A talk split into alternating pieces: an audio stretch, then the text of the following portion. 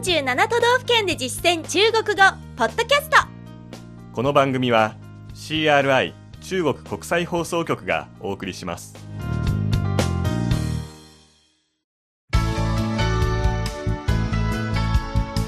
大家好。皆さんこんばんは。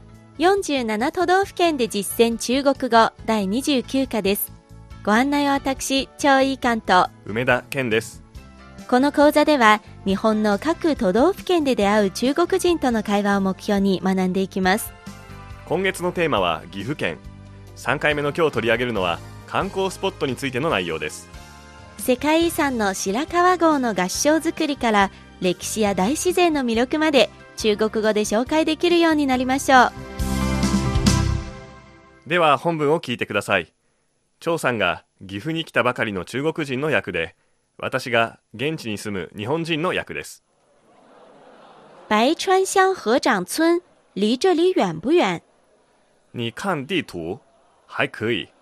哇岐阜分好多区域。每个区域都有自己的特色。比如飞陀区域还有飞陀古庄。岐阜区域有金华山东农有惠纳峡中农有莫奈池西农有养老瀑布では今の会話を日本語で聞いてみましょ白川郷の合掌造り集落はここから遠いですか？う地図を見てください。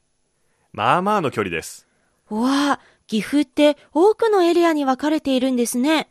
それぞれの地区に独自の特色がありますよ。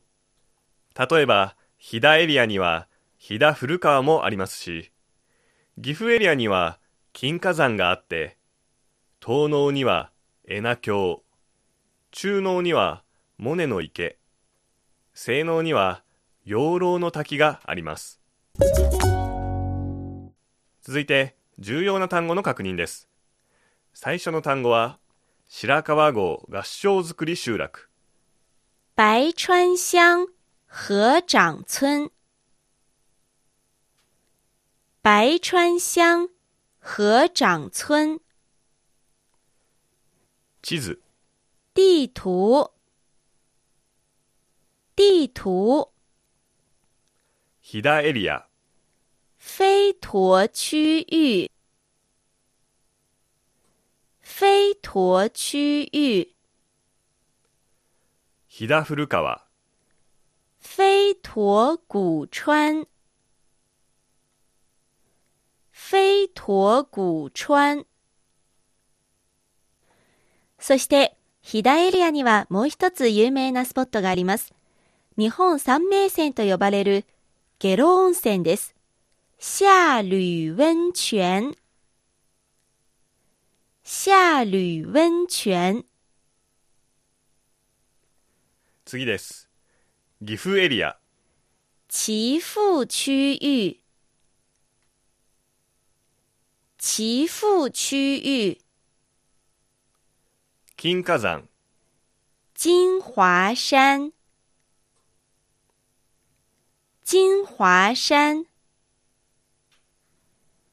ちなみに岐阜エリアには有名な日本三大仏の一つ岐阜大仏があります。祈福大佛。祈福大佛。他に3つのエリアが登場しました。まずは東農。東農。東農。東農にある恵那峡惠纳峡惠纳峡次に中農中農中農中農にあるモネの池。莫奈池。莫奈池。最後に西農西農西農そして西濃エリアにある養老の滝养老瀑布，養老瀑布。この西濃エリアは、かの関ヶ原の戦いの舞台でもありましたね。官員之战。官員之战。単語は以上です。ここで今日のワンポイント知識分ける分という字。フェンの動詞としての主な使い方を紹介します。本文ではフェン好多区域多くのエリアに分かれている。と使っていましたね。この場合は分ける分割するという意味の動詞として使われます。恋人同士が別れるという意味を表すときも、この分に手をつけて、分手、分手と言います。この他に仕事、土地、品物などを分配する、割り当てる、配置すると表すときにもこのフェンを使います。最後にもう一つ、見分ける、区別するという意味でもこのフェンは使います。この場合はフェンの後ろに区別する対象をつけます。それではもう一度本文を聞いてください。白川郷の合掌造り集落はここから遠いですか？白川乡河长村，离这里远不远？白川乡河长村，离这里远不远？地図を見てください。まあまあの距離です。你看地图，还可以。你看地图，还可以。わあ、岐阜って多くのエリアに分かれているんですね。哇，岐阜分好多区域。哇，岐阜分好多区域。それぞれの地区に独自の特色がありますよ。每个区域都有自己的特色。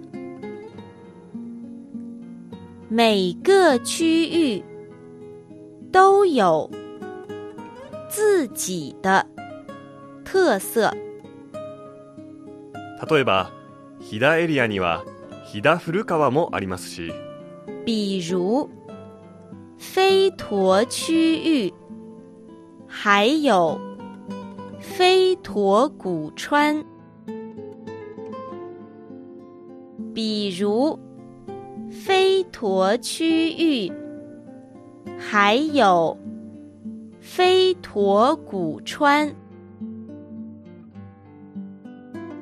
岐阜エリアには金華山があって、岐阜区域有金华山。岐阜区域有金华山。東農には恵那峡、东农有惠纳峡。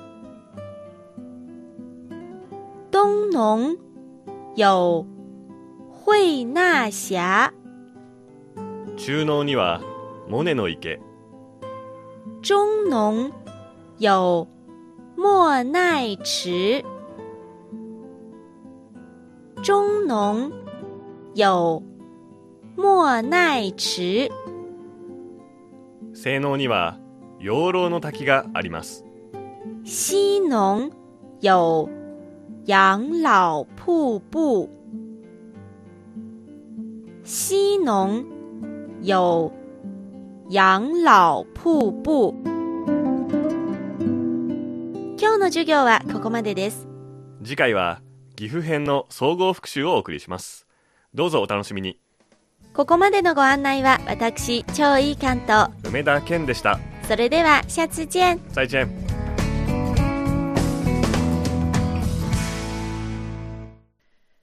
CRI 中国国際放送局の語学番組をお聞きいただきありがとうございます。レッスンの本文やポイントは CRI のホームページでご覧いただけます。詳しくは CRI 日本語で検索してください。また、CRI の日本語放送は Facebook と Twitter でも情報を発信しています。最新ニュースや中国の豆知識、かわいいパンダの写真まで内容盛りだくさん。Facebook と Twitter で CRI 日本語と検索してください。